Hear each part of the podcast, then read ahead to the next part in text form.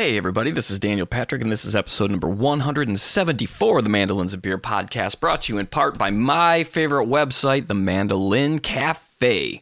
How's everybody doing? It's also brought to you by Acoustic Disc. Don't forget to go to Acoustic Disc and sign up for their email list, and you can get yourselves a free treat of the week every week. Every week, one free MP3 from their incredible catalog is available to you. It's free, so go sign up. Do it today, and you'll also be kept up to date and in the loop when all the new releases come out. And also, Grace Design preamps, some of the finest preamps out there for studios and for stage. There's a reason why you see many of your favorite players plugged into those sweet silver and black boxes. As a matter of fact, the band I'm going to see this weekend on Saturday and Sunday use them. Billy Strings, Billy and Jarrod, I know they use them. I'm looking forward to catching up with Jarrod Walker, man. What a what a lot of exciting stuff that's gone on in that guy's life since the last time he's been on the podcast. So I'm really looking forward to seeing Jarrod and uh, hopefully catching up and recording an episode with him as well if time permits.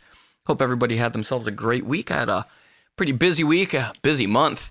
Um, I got to uh, play again The Fear of the Walking Dead. The series is over, and they uh, invited uh, us back to play their season wrap party. And they were excited to see us, which is great. We get hired by the uh, uh, the people who put on the party and the catering and all that stuff. And and quite possibly the next party we might be playing might be Stranger Things. It's exciting. So that was really fun. My guest this week is Elisa, and I can't say her last name right. Ah, drive me crazy. She nails it, obviously. so I had her introduce herself because it would have taken me three days to get that right. But she plays with Choro Das Tres, and they are incredible if you're not familiar. She's done a Mandolin Monday, which is great. Um, they do live streams often. I'll have links to where you can go to her Instagram and their website. They're going to be touring the United States for quite a while here coming up. So that's really exciting. I hope to catch them live. Before we get into the episode, let's get into the sponsors. Peghead Nation. You can learn choro music at Peghead Nation with Ian Coury, past guest on the show. You can learn that. You can learn bluegrass. You can learn old time. You can learn jazz from one of the finest lineups of mandolin instructors out there. Sharon Gilchrist, Joe K. Walsh, Mike Compton, John Reichman, Aaron Weinstein, Marla Fibish, Chad Manning, and Ian Coury. They've got the downloadable notation and tab, plenty of tunes and songs to play, and the best part, just go to pegheadnation.com now. Use the promo code mandolin beer, all one word at checkout. Get your first month for free. Northfield Mandolins, let's build more than a mandolin together. Check out their website at northfieldmandolins.com. Download their app at mandosummit.app for lots of special performance recordings, demonstrations, and special workshops. Ellis Mandolins, handcrafted mandolins designed and built in Austin, Texas. Tone Slab Picks. If you've been listening to this podcast, there's a good good possibility you are familiar with Frank Sullivan. And Frank doesn't do anything halfway, and that includes tone. He got together with his partner in Tone Slabs, and you can go get yourself a Tone Slabs pick by going to toneslabs.com. They got all the cool shapes, they got incredible bevels. They could do them without bevels as well. And some of the best players out there are playing them right now. So head on over to toneslabs.com and get yourself a slab of tone. Speaking of tone, uh, Frank Sullivan actually built one of his mandolins, his main mandolin, with Roger Siminoff. And Roger Siminoff has got straight up strings. The best part about straightupstrings.com is you head over there and you can get 10% off anything by using the code all caps Mando beer, including the straight up strings. Hear every note of every chord. That's the tagline. Guys like Tristan Scroggins and Wyatt Ellis and CJ Lewandowski trust the straight up strings to deliver the tone. You can check them out yourself by going to straightupstrings.com. And while you're there, sign up for the newsletter, another fantastic newsletter that is free. And you can get yourself that 10% off. So get yourself some straight up strings and go to straightupstrings.com today. Also get 10% off the books there as well. Elderly Instruments. Elderly Instruments is your trusted source for new, used, and vintage fretted and stringed instruments. For the experienced beginner player, their vast selection of mandolins, guitars, banjos, ukuleles, and did I mention mandolins, includes all of the accessories and books to go with them. All instruments are inspected and set up for easy playability, and their down to earth and knowledgeable staff are there to help. They're in their 51st year, they're family owned and operated, they ship worldwide, and you can visit them anytime at elderly.com. All right, let's get to the episode, everybody. Thank you so much for listening. I hope you have yourselves a fantastic weekend. If any of you are traveling into Charleston, South Carolina to check out the Billy String shows, holler. Let's see if we can maybe meet up. I believe Into the Fog is playing in town, as is Town Mountain for pre party, I think for Into the Fog on Sunday, and uh, post party for Town Mountain at the Charleston Pour House. So lots of great music in town this weekend. Also, if you're in town, I'm playing Saturday and Sunday morning uh, downtown Charleston. So come on out for that too. Okay, cheers, everybody. Have a great weekend.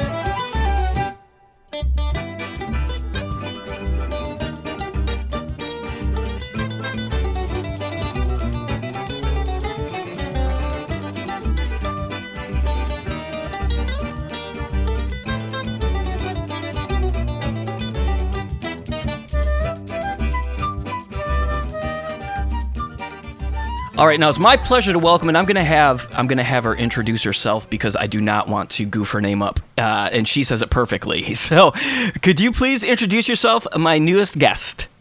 Hello, everyone. My name is Elisa Meyer Ferreira. Thank you so much for doing this. You're welcome. Thank you for inviting me. Oh my gosh, yeah, no problem. We had been in contact, like we had been playing some email tag for for a, like a year it seems like maybe even longer. So i'm glad that we got this going on. You've been a requested guest a few times so it's really great to make this connection. Yes, I, I'm very glad it worked. It worked. yeah me too. And and now you you mentioned you guys are going to be coming to the united states? Yes, this year, uh, 2023, is the year that we uh, returned to the US for the first time after the pandemics. So it's been what three years since the last time we the last two, our last tour was in 2019. So it's our return uh, to America, and uh, we're really looking forward. We our tour is gonna be very long because we have many people to see and places and places to go. So I'm really looking forward. I can't wait to be in the road again. I, i'm excited for people to see you um, listening to this music uh, the entire band Choro das Tres. Yes. Is that, is that, am I right? Did I get that close? Perfectly. Yeah. Perfect. Yeah. Uh, you, uh, you are all virtuosos.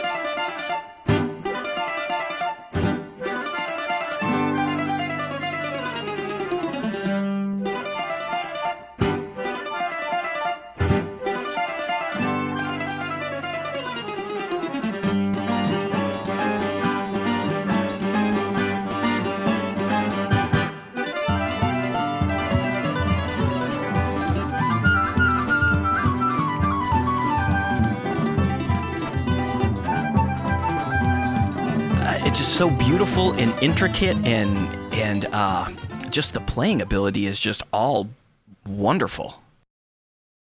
Oh, thank you. And uh, but I think this is a characteristic of the the genre. Uh, choro is a very difficult kind of music. I remember when Corina, my oldest sister, when she was a kid and she started to play, she wanted to play choro because she she heard us an album by Altamiro Carrilho, who was the uh, the, the the best flute player in Brazil, and she wanted to play the pieces that he played. And then when my father uh, bought for her the book with the with the tunes, the tunes were so difficult. It had so many notes, and, and then my my dad said maybe we should try to start with something with less notes. and it, then she started playing bossa nova first. So for for some time she she started uh, her studies playing bossa nova, and then a little some time later she started playing uh, wha- what we call choro canção, which is a choro that is slower, uh, more uh, romantic, uh, more uh, canção means song, so it's like a song, a choro song, which is meaning that it has less notes, and then uh, with the, the time as time went by, she started to play the the ones with more notes. although, as you know, every I, am sure that everyone that is listening here, all our Mendel friends, uh, know that choro and music in general is not all about the the the bunch of notes or, or the difficulty. So choro is a very cool kind of music for us, at least I can say for myself. It's very fun to play because the repertoire is huge. And you have this variety of, of pieces. You can play very difficult pieces, very challenging, but at the same time, you, you can play very sad or emotional pieces. So it's very cool all the songs, regardless of speed, that I've heard, all seem to are very emotional and passionate feeling. Yeah, I mean, even the ones that have all the notes still have emotion, which it, it gets that gets lost in a lot of music. I think sometimes. Well, I think that's because how Brazilians. that's how we are. I guess that's how we are, and and the mu- music reflects people. So, uh, and choro is the first urban music created in Brazil. So, all the other kinds of music, uh, all the other kind of Brazilian music came from it. So, uh, choro, uh, a, a, a very important composer we had, actually was his birthday was on uh, uh, March 6th, I think, called Villa Lobos he said that choro is really the, the, the real essence of from Brazilian soul. Uh, and this is so true because it's what you're saying. The, the music completely re- reflects uh, the Brazilian people. you started at a very young age playing. Yes. I started uh, when I was seven years old. I asked for Santa Claus, um, a mandolin, but I, I kind of mis- misspelled it. uh, he didn't understand, and I got instead uh, an uh, instrument called kava- cavaco. It's called cavaco. It's very similar to ukulele. And then uh, I finally got a teacher uh, at a conservatory close to my town and he was actually a mandolin player. And he said, Elisa, he suggested, why don't you try my mandolin? I think you you, you, probably were gonna like more than than cavaco. And I tried it. I actually liked it better. And and very I don't know weeks later or the next week, my father, my parents gave me my first mandolin. uh, do you still have it? Yes, I have all my mandolins. I'm I'm a um, keeper. Oh yeah, good for you. Yes, I I know. I I don't think I can. I mean, of course, I I understand, and sometimes we need to to sell an instrument, but fortunately, I never had to do it. So I have all my dear mandolins.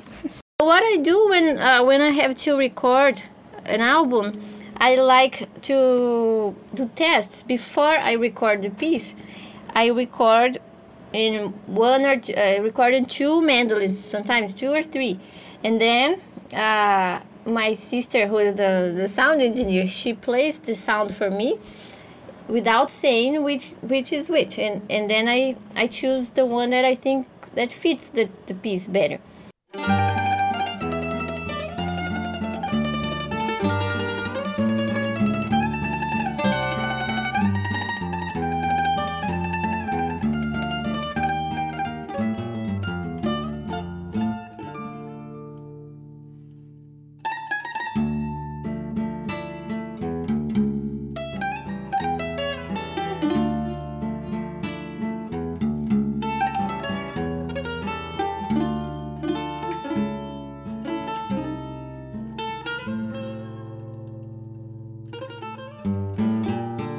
And then also she gives her opinion and then i show it to the other members of the member of other members of the band I, I try different picks and record because i don't know if sometimes i feel like i'm a little bit deaf because uh, the sound i'm hearing here when i play the sound of the pick, the sound of the instrument is so different from the when, when we record.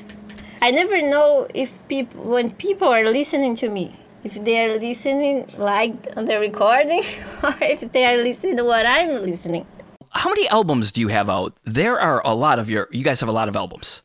We do. I don't. Uh, we have eleven albums. Wow, that's amazing. Yes, we used to record every year. Um, so we used to record the beginning of the year, release the album, then we and bring we used to bring the, the, the new CD to to the US to, to do the tour in in, in Europe do the tour uh, with the new album. So every year we had a new album and we and also uh, we re, we were recording pieces by by composers that are alive because you probably know that uh, most of the great composers of choro they they are already passed away many years ago. They are from the, uh, the beginning of the 20th century. So we decided to record uh, composers that are alive to, sh- to show that choro is, is still uh, living. And uh, and so we had a lot of material. So we we had to record every year so we, we, we could uh, show all those people show all those pieces. Uh, and then we we took a break dur- during the pandemic but uh, hopefully we're gonna start to record our our album soon. And you also compose some songs.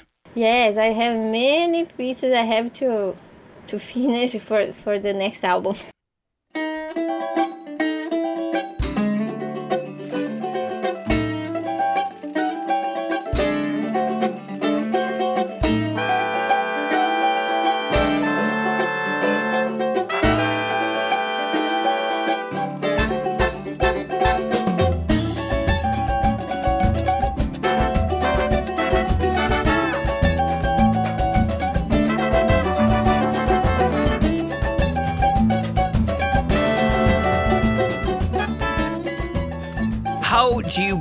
About choosing you, you know there's all these composers out there and then you're composing songs Mm-hmm. uh, is it kind of like a uh, a family decision what songs make the album how do you kind of choose between all the songs Well, uh, usually we have uh, uh, it's a long process. So, for example, the the composers that used to we used to record, they all were very organized and they had all uh, they all did uh, she uh, they all wrote their music and gave us the scores like little books with their compositions. And also i have all my, my compositions i record them and then i i don't know put names uh, on it so i can uh, recognize uh, each one of them. So first um, me and, my, and Lia my sister who plays guitar we take a look at all the tunes. And it's a lot. So we go reading all the books and, and, and playing all the pieces and then we make marks uh, the ones that we like more. And then after we do this uh, then we used to call my uh, corina our, our older sister and and uh, and our father. So uh, all the the band uh, used to to help and, and suggest the to choose the pieces.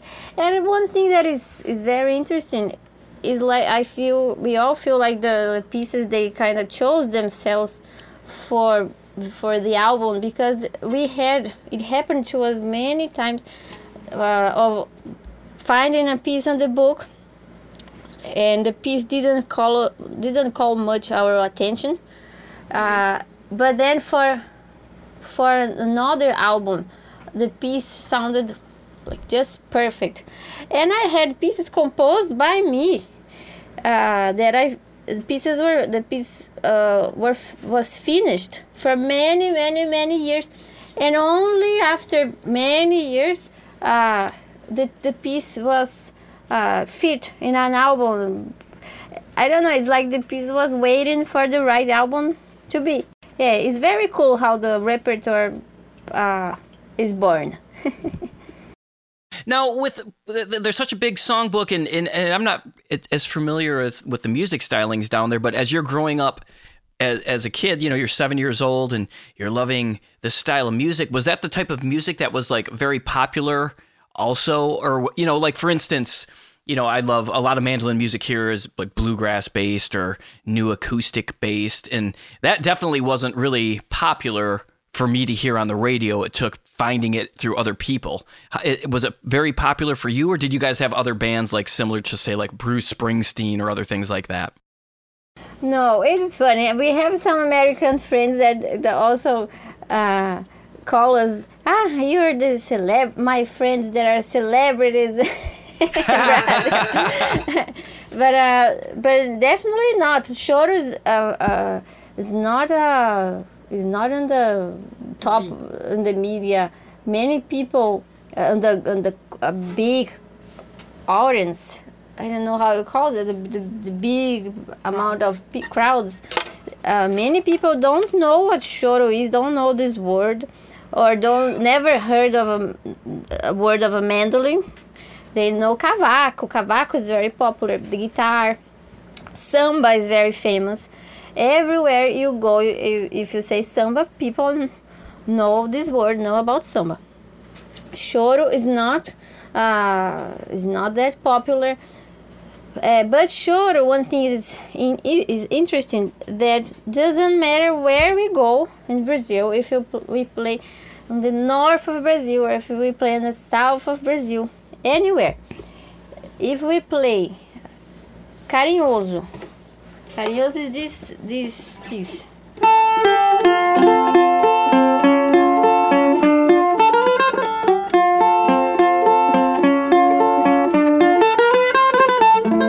if if we play this song, everyone knows it, everyone sings it. All the Brazilian people know this this song and, and sing along. And if we play Tico Tico no Fubá. Tico Tico no Fubá em brasileirinho.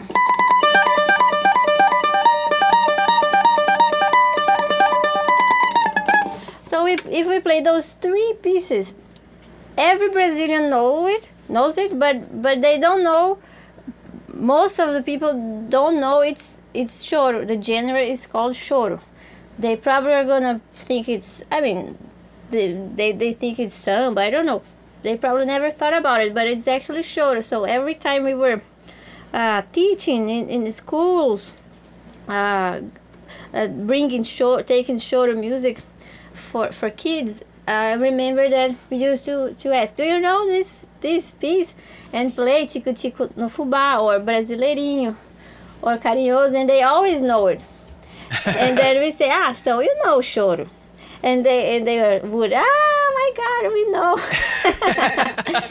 so it that's how it how it is here your playing is, is you're, you're, like a virtuoso. Your playing is so great.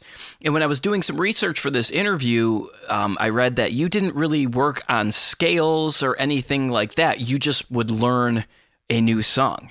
Oh yeah, uh, so I would love to talk maybe a little bit about how you would hear a song and then go about working it because a lot of these songs, I mean, uh, even the easy ones are pretty difficult sounding. uh, that's that's what happened. I, I started to play as as I mentioned before when I was seven, seven years old. So I had just learned how to, to write and and to write Portuguese. So my beginning, my first years, uh, I learned to play by ear. So that that's what I, what you said. I used to go every Saturday to São Paulo City to go to uh, to participate first just to listen to the musicians at the jam sessions. Uh, and then they started to invite us to play. So every every week, during the week, I, I would I used to learn a new piece, a new choro piece, and then on Saturday I would play uh, the new piece uh, at the jam session. So the, the musicians would give me tips, correct me, uh, help me. They were like my teachers. So I had many, many teachers on, on those those jam sessions, mentors that were crucial to my my graduation, graduation in choro and playing bandolim. And uh, so that that was it. I, and also when we started to play, this was in 2000, the year of 2000.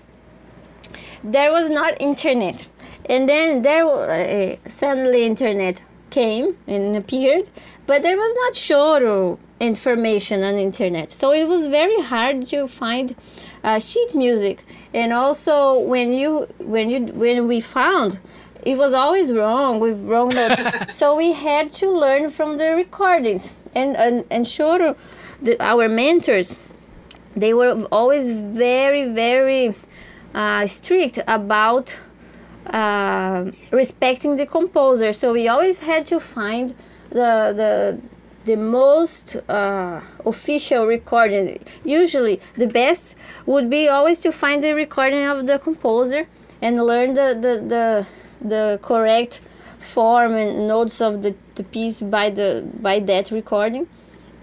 And then you after you learned it we had to go to the jam session to learn how to make it round how we say to, to make the, the piece sing. So and learn the language of, of playing choro so when you sit down let's say you pick a tune you, you go to the jam, you hear a song that you want to play for the next week. What did your what did your practicing process look like throughout the week to get ready for the jam the next week? Uh, the process, I think, uh, always, of course, you have to listen a lot to the piece so you get more familiar with it.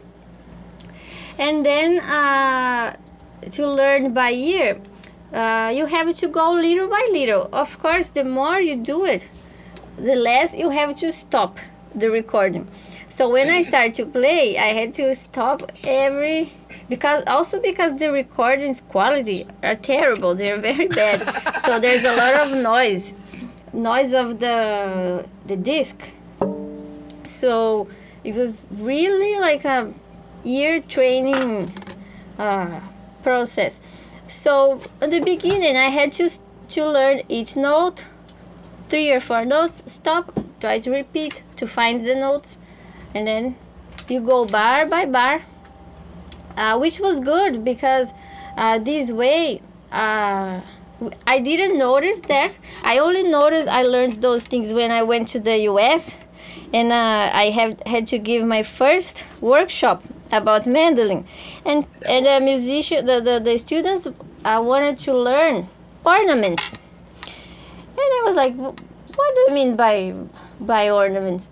And then I realized that I did, uh, I was doing things like.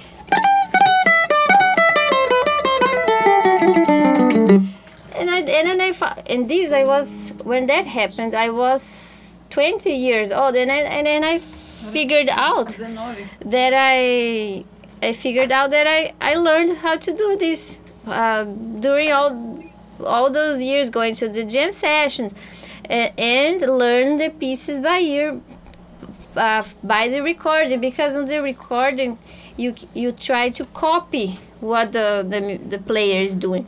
So you learn all the things the ornaments the effects and then of course you you not you're not to remember exactly where where the, the player did the the a certain ornament but you learn how to do it and then you place it where you feel like it. So that's what happened to me.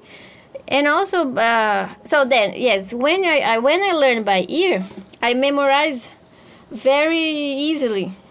I think everyone is much easier to memorize. So uh, so then after you learn all the notes, you have to try to play along the recording without stopping. I like to, this is personal, I like to practice first the A section, depois, uh, later, after I, I practice the B, and I go little by little.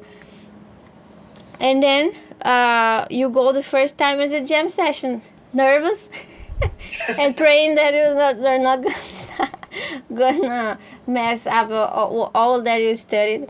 But that was it. And then, in the first time you, you play at the gym it's gonna sound a little bit square. When we, in choro music, when we say square, if it means that you play exactly what is uh, exactly as if it was written, exactly what is there, like just very simple, uh, and with not uh, uh lacking swing. And then when you start to feel more comfortable eh, after eh, the jam sessions you go, the, the tune starts starts to sound more round, with more swing, more spirit, more more more more every more feelings, everything. Were there how many other mandolin players were at the jams when you would go? Uh, mandolin, I was lucky because mandolin, I, I, I grew up uh, among many mandolin players and many good mandolin players. They were each one of them had uh, different qualities and all very good. So I, I had the chance uh, to be there and, and listen live, which I think was crucial uh, for for me becoming what I am now. To, to get the sound, the technique, uh, the way of uh, interpretation, everything. I have a little bit of each one of them. I even I, I mentioned many of them uh, at at the first the, the, uh, at an interview I did uh, on Mandolin Cafe uh, Dan Beimborn, a friend, he interviewed me, and I mentioned, uh, I'm gonna send a hug to, to Dan, and he, he, I mentioned to him on the interview some of those mentors, including one called João Macambira, that uh, Scott, uh, he he researched his uh, his music and he loved it. So he was not famous, the, the, the João Macambira, but he was amazing. He was very original. His style didn't sound like Jacó do Bandolim, didn't sound like uh, Miranda. He was very himself, like very original. So I was very lucky to, to get to grow up with many of these uh, pearls of the mandolin world. What are some of the tips that when you would go and play these songs, what are some of the tips that kind of you remember that helped form you into the player that you've become now? Definitely. I actually remember the first uh, things my first teacher told me when I was seven years old. And I, I bring those things until nowadays when I'm recording, when I'm playing. So the things that my my teacher first teacher told me and the mentors in São Paulo later they reaffirmed that uh, they they told me to play alternated picking always. And I do that till nowadays. Um, ah the, about the left hand uh, to play with the the violin fingering not the guitar one. So play one, one, two, two, repeat the fingers, and I still do that. And the things that the the things that my mentors in São Paulo, more about focusing on choro, uh, were always very. Uh, they were always um, telling me how important uh, those things are was to play clear uh, have a clear tone and uh, in Portuguese we say clean notes. So if you're gonna play something fast, uh, it's for all speeds, but especially if you're gonna play fast, you have to play it clean. You can't make the the the, the sound not clean. so I always play clean and clear. The, those things were like basic. If I if I didn't if I got there with a piece that was not clean and clear, I could stop there. There was not so just to start the conversation. These those were the basics. Play clean and clear. and then later uh, the, the other tips uh, would be more about interpretation uh, uh, tips on, on, on, on notes on chords about chords th- th- that kind of thing You're talking about that's that seems to be no matter what style of music anybody's playing on the mandolin, clean and clear and fast are the things that everybody I think wants to achieve. You've definitely achieved it. Your playing is just uh, every note is just clear as a bell, even when you're just just ripping notes. you know, when you're playing playing really fast passages. Uh, Since you have a mandolin in your hands right now, what would be maybe a way? Like a, a passage that would be difficult, how would you approach it to get the speed up for people who are listening and like, okay, so she says, you know, keep practicing it, but how would you go about that? Okay, so uh, there are different uh, d- different examples, different kinds of speed. I think so. There are pieces. Uh, for example, there are speed that you have to alternate the the pick through all the strings. For example, like this, uh, brejeiro. and and there are pieces that are fast that are more in one line like linear or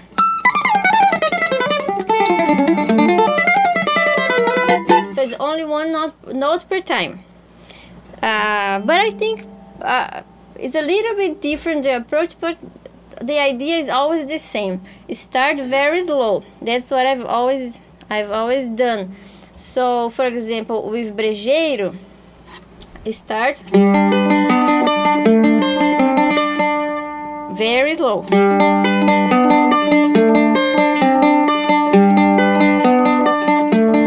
And always with the hand relaxed. I know that many it's common for when we have to play something difficult we, we tend to tense our hands. Uh, or for example when you are you have to play at a, a loud place with many other instruments. I don't know if a trombone drums and, and the mandolin is very quiet. So you try to play stronger and louder so you lose the the speed because you're tensing your hand. So try to play very relaxed and as I think everyone uh, says there, then you, you gradually uh, speed up the, the the time. But one thing that I think it helped me a lot with speed was that I have this game with my with my father. Whenever I was learning a new piece and I was gonna show it to him. So, for example, I was gonna show brejeiro. So he would start to speed the speed up the the, ta- the time in the middle of it. And then i i tried to speed up too and then we would see it was like a challenge. Who would uh, get tired first?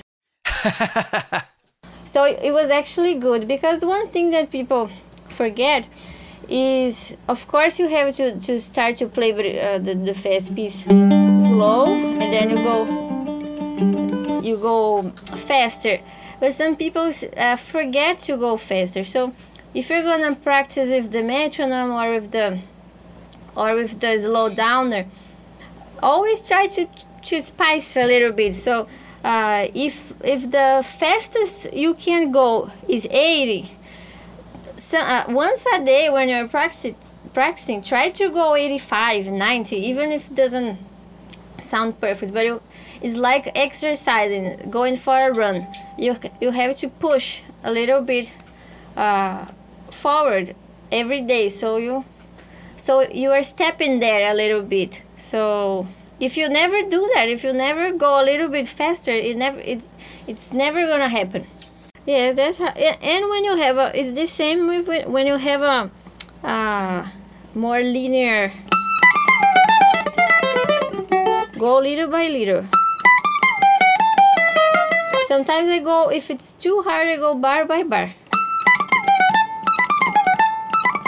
And then you keep going and repeating. That's why i don't like I, I like to practice only when i'm by myself. I i I can't do it with anyone around it because it's very repetitive. And another thing that I have that is uh, particular, particularly mine, uh, that even my physiotherapist, he's always telling me that the, my my orthopedist, I have my the the joints very loose. They're far apart, far apart from each other, and that uh, gave gives me speed. So I never actually had to work very hard to play fast. Since I started to play, I used to play everything fast since I was a kid.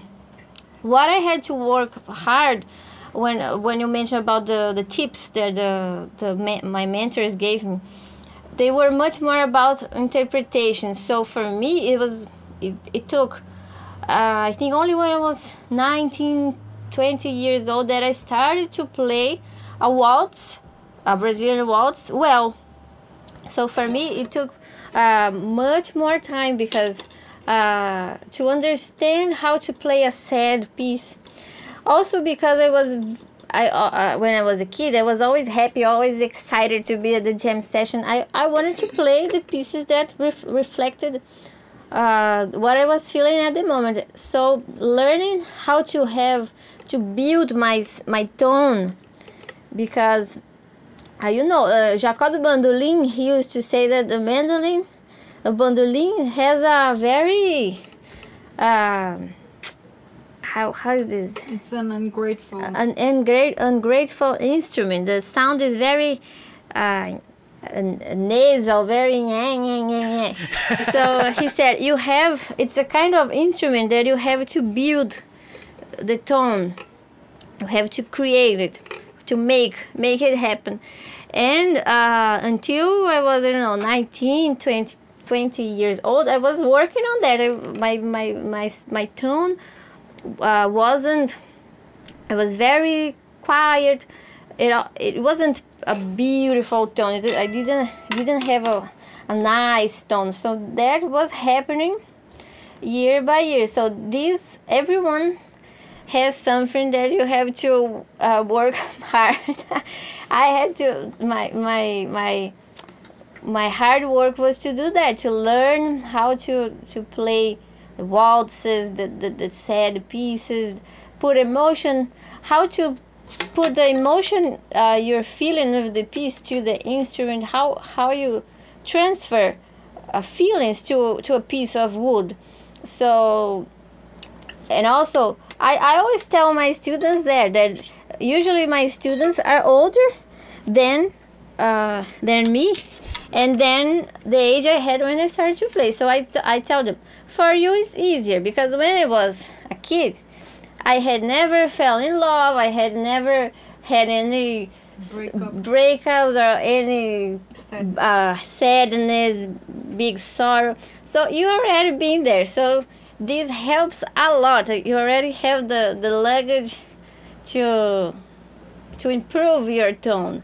And this is actually important. It's experience in life. So I don't definitely don't play a waltz nowadays the same way I used to play uh, when I was I don't know 11 years old. All those things are very important and at least to me, uh, made a, bear, a big difference. How long have you had the mandolin that you're currently playing? Your main, your main and mandolin. My main mandolin. Uh, I'm not very good with with time, but uh, I inside is written 12, so I imagine it means it's from 2012. Uh, and so I was playing with a different mandolin actually today. Is my new, my newest. It's my birthday uh, gift. oh, happy birthday! When when's your birthday? My birthday was on uh, February 18th. Hap- happy belated birthday! Thank you. My family gave me this mandolin that is very, very, very special. I'm, I'm gonna. I was playing with, with it before. I'll, I'll show you the difference. So the one I'm I'm ho- I hold I'm, I'm holding now is the one made by Manuel Andrade. He was my luthier. He passed away uh, a little bit uh, bef- after he built this instrument. So he many people ask me to to where they can buy another mandolin like this, and but unfortunately he passed away too soon. And this mandolin, the back is made of uh, what we call jacarandá da Bahia, uh, which is rosewood from from Bahia, which is northeastern Brazil. It's very very dark, uh, and the the size of the instrument is wider than the usual because he wanted to do an experiment to, to make a mandolin with the shape of a Portuguese guitar. And I really liked because I I like the sound. The sound is not very bright. This the sound I think is very sweet and, and it it resonates very long. Let me see what I'm gonna play. Okay.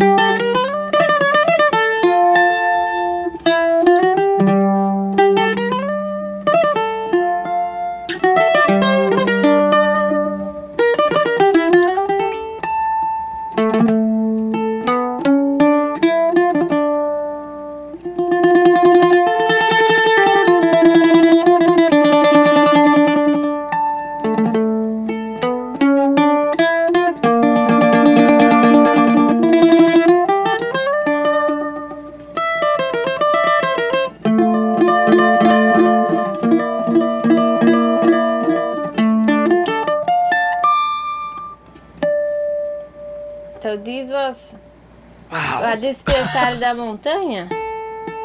Ah, it was out of tune. Ah, my sister's checking there. It's been 10 years I have this mandolin. I made a video for the day that I brought it home for the first time. I recorded this piece with my sister. The piece is called O Despertar da Montanha, The Mountain Awakening by Eduardo Souto and I recorded it because I like to record the sound as I said I have the, I it's my my thing I like to record the sound to to hear uh, completely well this was the mandolin by Manuel the other mandolin I was playing was by a different luthier it belonged to a very dear friend I had. He he was actually one of those mentors I told you. Oh, nice. He was my favorite mandolin friend. We we used to talk for hours about mandolin, about pick, picks, and and he was amazing because he met and heard in person musicians like Jacó do Bandolim, Luperce Miranda, all the great mandolin players. He, he saw them live, so uh, really someone special. So he he passed away uh, last year, I think, two years ago, in 2021, and his family uh, messaged me and, and told me that he would like he would like that I had that I kept his mandolin. So I I finally uh, went to take the mandolin, and I, I have it now. And this mandolin is very special for me. Besides, uh, besides that, bec- uh, also because remember I told you my first mandolin was a very simple one, right? And then my dad, at a I don't know when I was after I was playing for a couple of years, three or four years, he felt it was time for me to have a, a better mandolin, a mandolin made by a luthier. So he said, Elisa, what is the man? What's your favorite? Which one's your favorite mandolin from all the mandolins you play?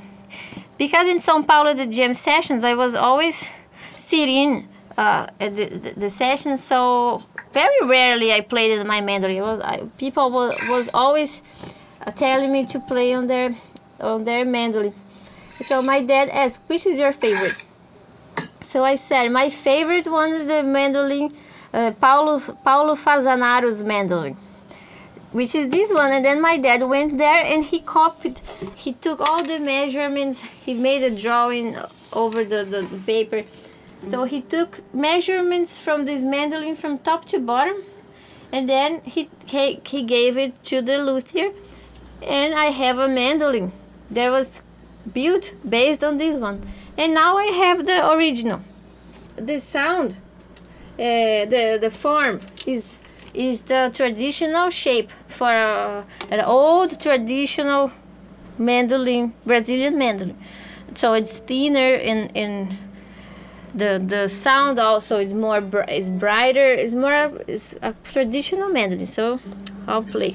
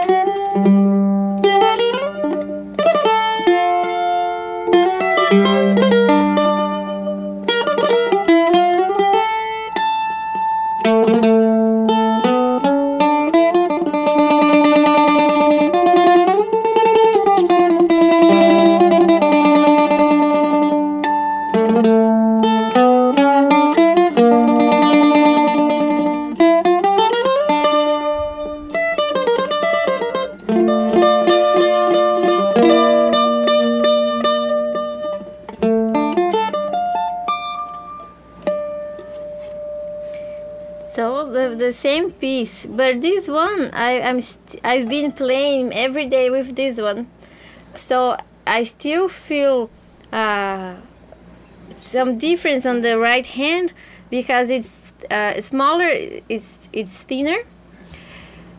But I haven't been playing the the other one for for since I got this one, so I feel like the strings are already old.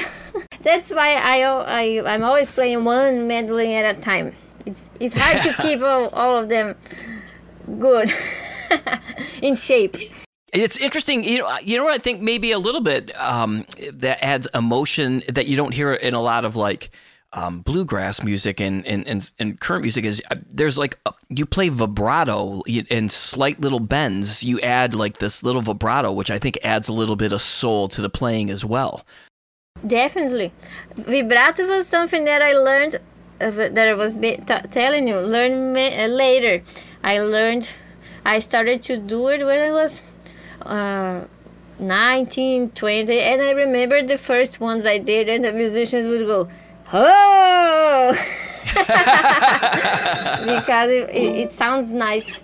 Uh, it Yeah. fits. It fits this kind of music. It suits. So the little details that are, are important. Do you does it make it hard to keep it in tune when you do little things like that, or not too bad? No, no, it depends. It dep- there are some mandolins that I think it depends on the if you have a good good tuners. But it, but usually it's not a problem. We have to. I think the biggest problem here is the the weather. What kind of strings do you use?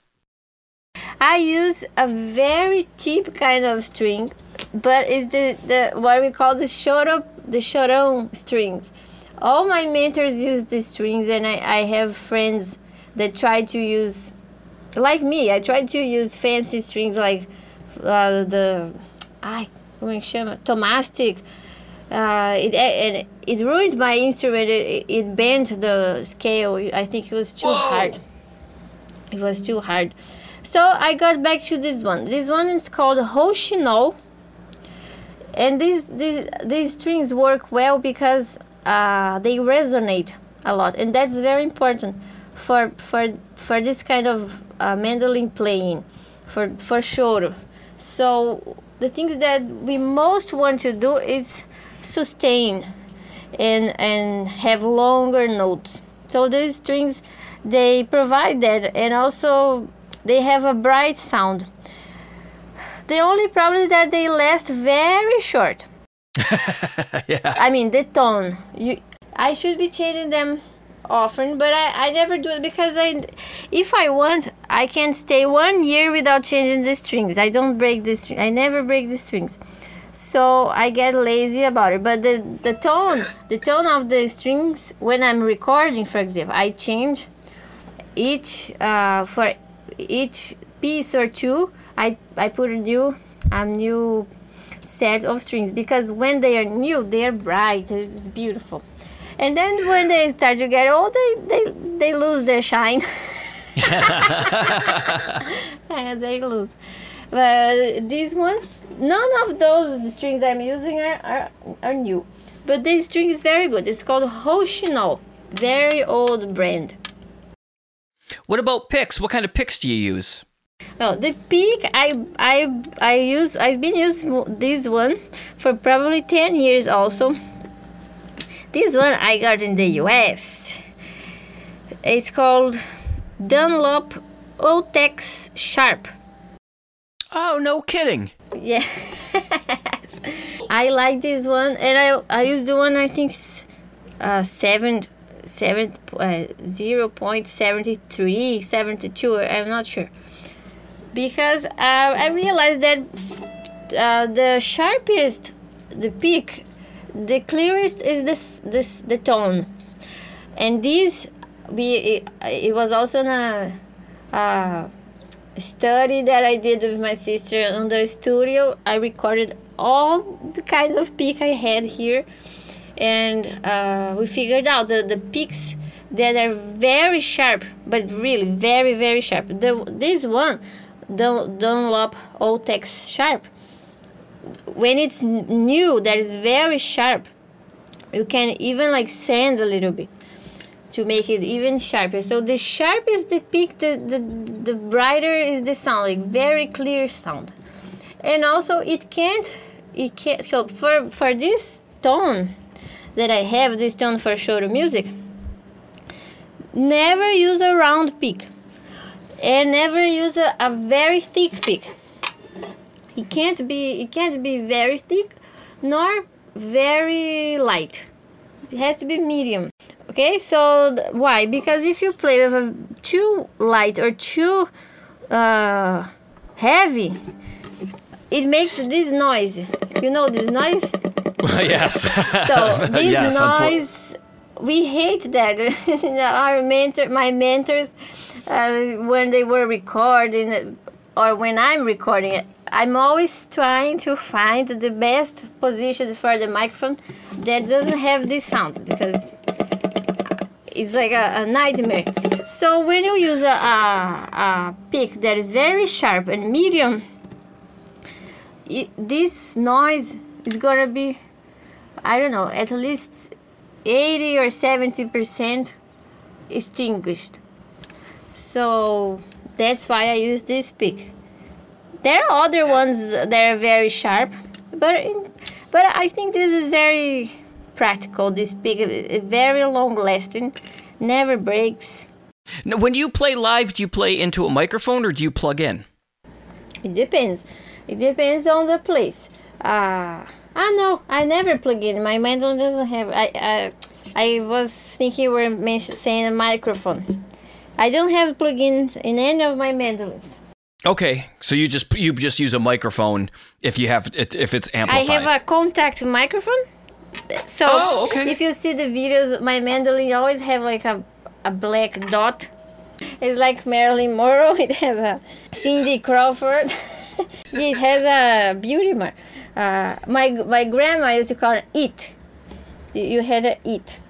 So it's uh, the, the the the little gum there you you place the microphone, the contact microphone there we use. Uh, this um, Brazilian mandolin is a nightmare to to to use microphones to play, uh, not to record, but to, to play on stage, because it res.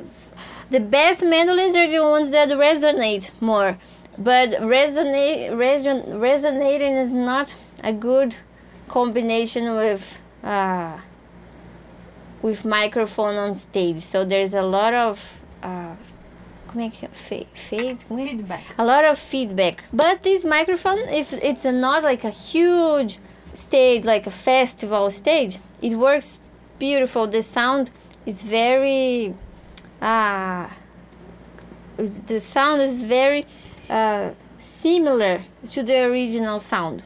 That's why I like it. Well, this has been so fun talking to you. You got what what a great attitude, and your playing is just super inspiring. I, I it's just so beautiful, and I, I, I can see why you obviously love love playing music, and and uh, yeah, it really comes across talking to you as well. Thank you. It's been, it's been a pleasure for me too, and I'm I'm practicing my English that is rusty. Ah, no, you're doing that's great. ah, since since all those years, all those three years without touring. Now, um, I should mention you also just started um, something with the Mandolin Cafe where you're going to kind of do um, eh, talk about choro music a little bit. yes, now I'm a columnist. Ah, Yes, a columnist. Yeah. yes. now I'm a columnist. Yes, I just have the new, the second article ready. It, it's gonna be published soon. And if you haven't read the first one, the first one is there at Mandolin Cafe. It's about uh, about how Jacó do Bandolim uh, fell in love with choro music. Uh, the first time he ever learned, ever heard a choro piece. Uh, so it, it- I love that story. That that's why I decided to to write about it, and I wrote it uh, for the week of his birthday on February fourteenth, which is also Valentine's Day, right? That was my first article. But uh, the idea of these these these articles uh, is to to share a little bit about this music that I love. Uh, not not only about Jacó do but also share, uh, spread uh, other mandolin players that were very that are important in the mandolin history and other musicians. So I, I'm really really happy and looking forward for for the next articles. I'm gonna um, soon, probably uh, not the second one, but probably the third. I'm gonna start to talk about the the the, the early choro years, how it how it was, how was the beginning of it, uh, and and and write a little bit about the beginning of choro. I can't wait for that. That's that's going to be uh, that's also going to be super helpful for people who who hear this and want to know where to dive in. And I'll also link the article you had done with um, the uh, was it Dan? You said uh, initially, yeah. I'll link that too because that has some really great information on your background and and, and a lot of things as well. Yes, it, it was very cool. Actually, I met Dan in in this in the south of France at a, our first uh, international trip to play a concert at a mandolin festival. So there was mandolin players from all over the world, and uh, and then we met Dan, and he plays. He was playing Irish music. I, I had never heard Irish music on the mandolin before, so we became friends, and then and then later. I didn't. I had no idea. I told you that here in Brazil, people don't know what a mandolin is. So I had no idea that mandolin was was a thing around the world. That was a site uh, only for mandolin players, and I didn't know it was such a loved instrument. So it was an amazing surprise. Oh, me and my family, we were what?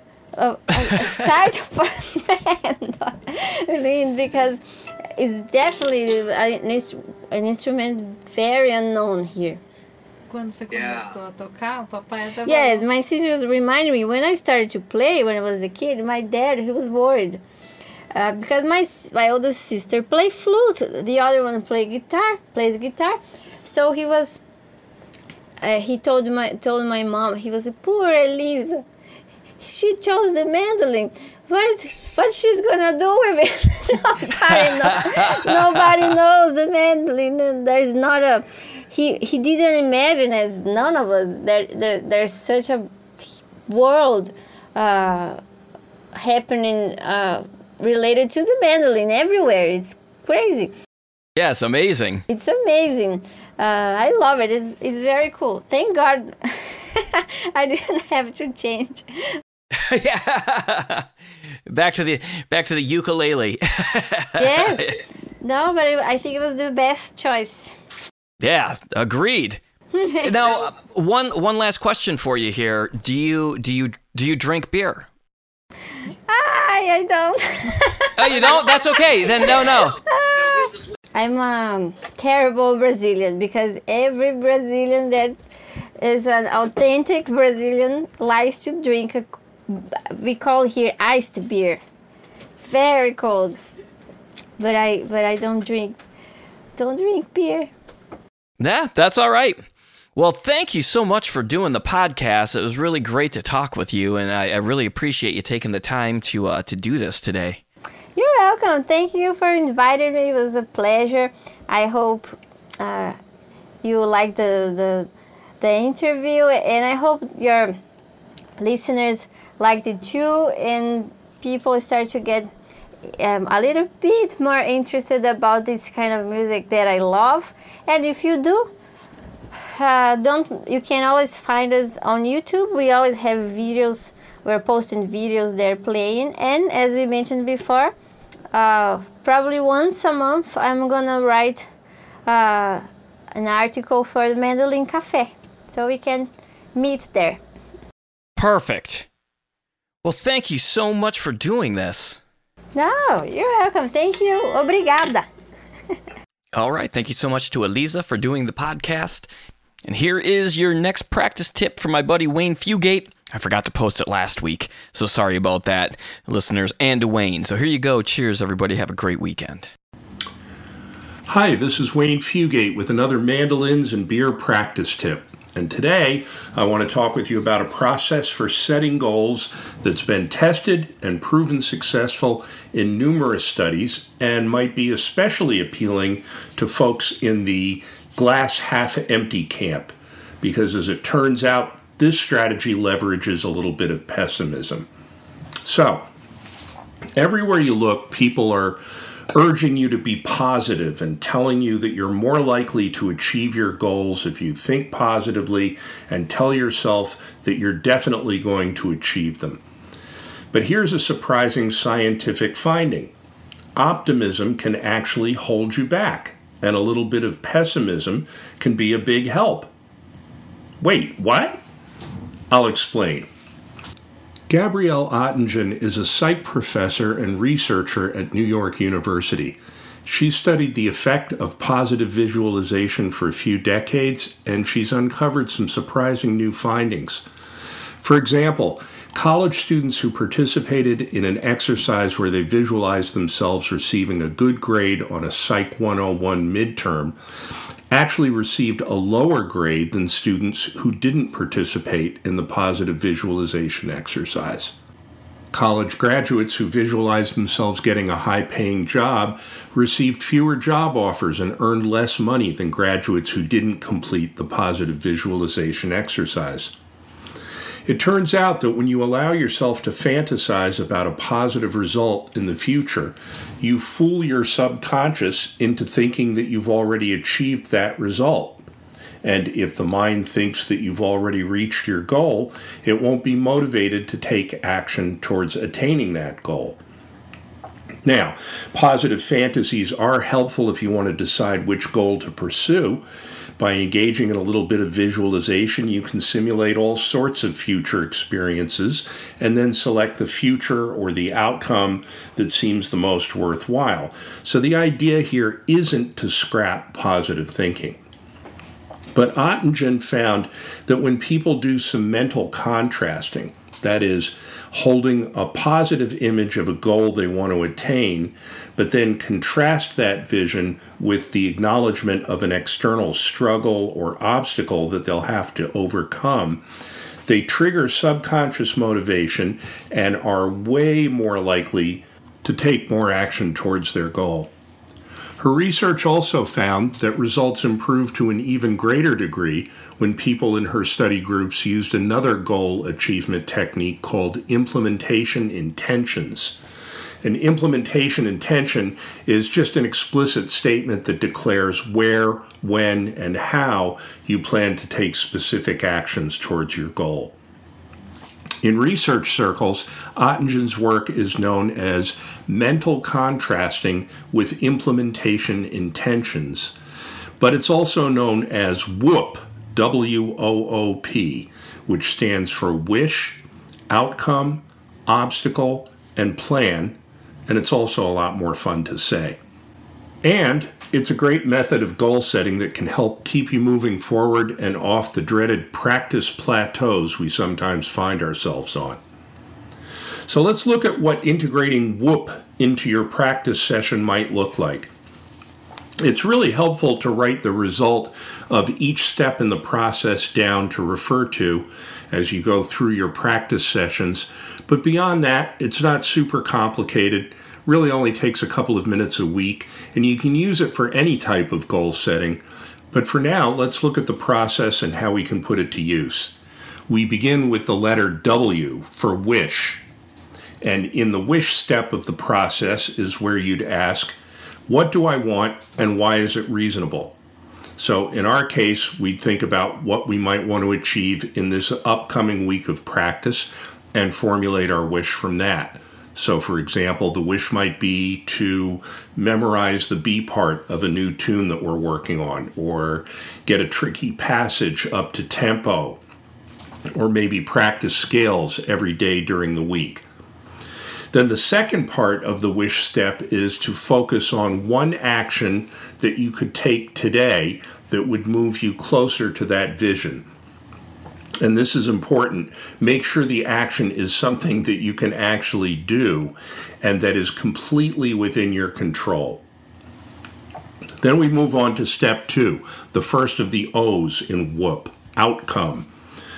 Think about the greatest benefit that will come from completing your wish and allow yourself to feel a peak emotion associated with it. So, for example, when you complete your wish, you might feel proud or more capable and more confident. Or you might feel like you're really making progress, and that in turn might make you feel proud or relieved or energized or satisfied. You get the idea. The second O in our WOOP model is obstacle. And here's where you start thinking about why is this goal going to be hard? If your goal's a realistic one, then really the only thing that can derail it and prevent you from achieving it is an internal limitation. So, take a moment to think about and to visualize the main thing that could get in the way of fulfilling your wish. Some examples here might include getting distracted, or that you got too busy, or you were too tired, or that you procrastinated too much. Just be honest with yourself here and identify the most likely excuse or excuses that you'll come up with during the day that will prevent you from taking action. And finally, we come to the letter P or plan. And here you'll ask the question what can I do to get around that obstacle? Now that you've identified one or more of the big internal hurdles that stand between you and your wish, what's the one thing you can do to overcome it? Here, you might think about things that have worked for you in the past or what you think might work based on what you've seen others do when they've faced a similar challenge. Maybe getting a little expert advice here might help too. When you have your plan in mind, you'll summarize it in a short sentence using this formula. If, and then you insert your obstacle, then I will, and you insert the action that you'll take instead. So, as an example, if I'm too tired to work on the B part of that new tune I'm learning when I get home from work, then I'll take a quick 20 minute nap and work on it as soon as I wake up. And that's it. That's the process. So now, instead of just fantasizing about some future goal, having fuzzy, unclear goals, or worst of all, no goals at all, start whooping your goals. Start by visualizing what you want, then anticipate what might hold you back, and then come up with an if then plan to neutralize those internal struggles. By whooping your goals, you'll stay motivated to take action, be more likely to actually get things done, and keep yourself off the practice plateaus by moving forward. If you want to learn more about WOOP and the research behind it, check out the book Rethinking Positive Thinking Inside the New Science of Motivation by Gabrielle Oettingen, or visit the website woopmylife.org, where you can even find links to a printable WOOP kit that'll get you going. And yes, there's even an app for that, creatively called the WOOP app and it's available for both Android and iDevices. As always, I'd love to get your feedback on this tip. If you have questions or comments, please drop me a note, wayne at waynefugate.com. Thanks so much for listening, and I'll see you next time.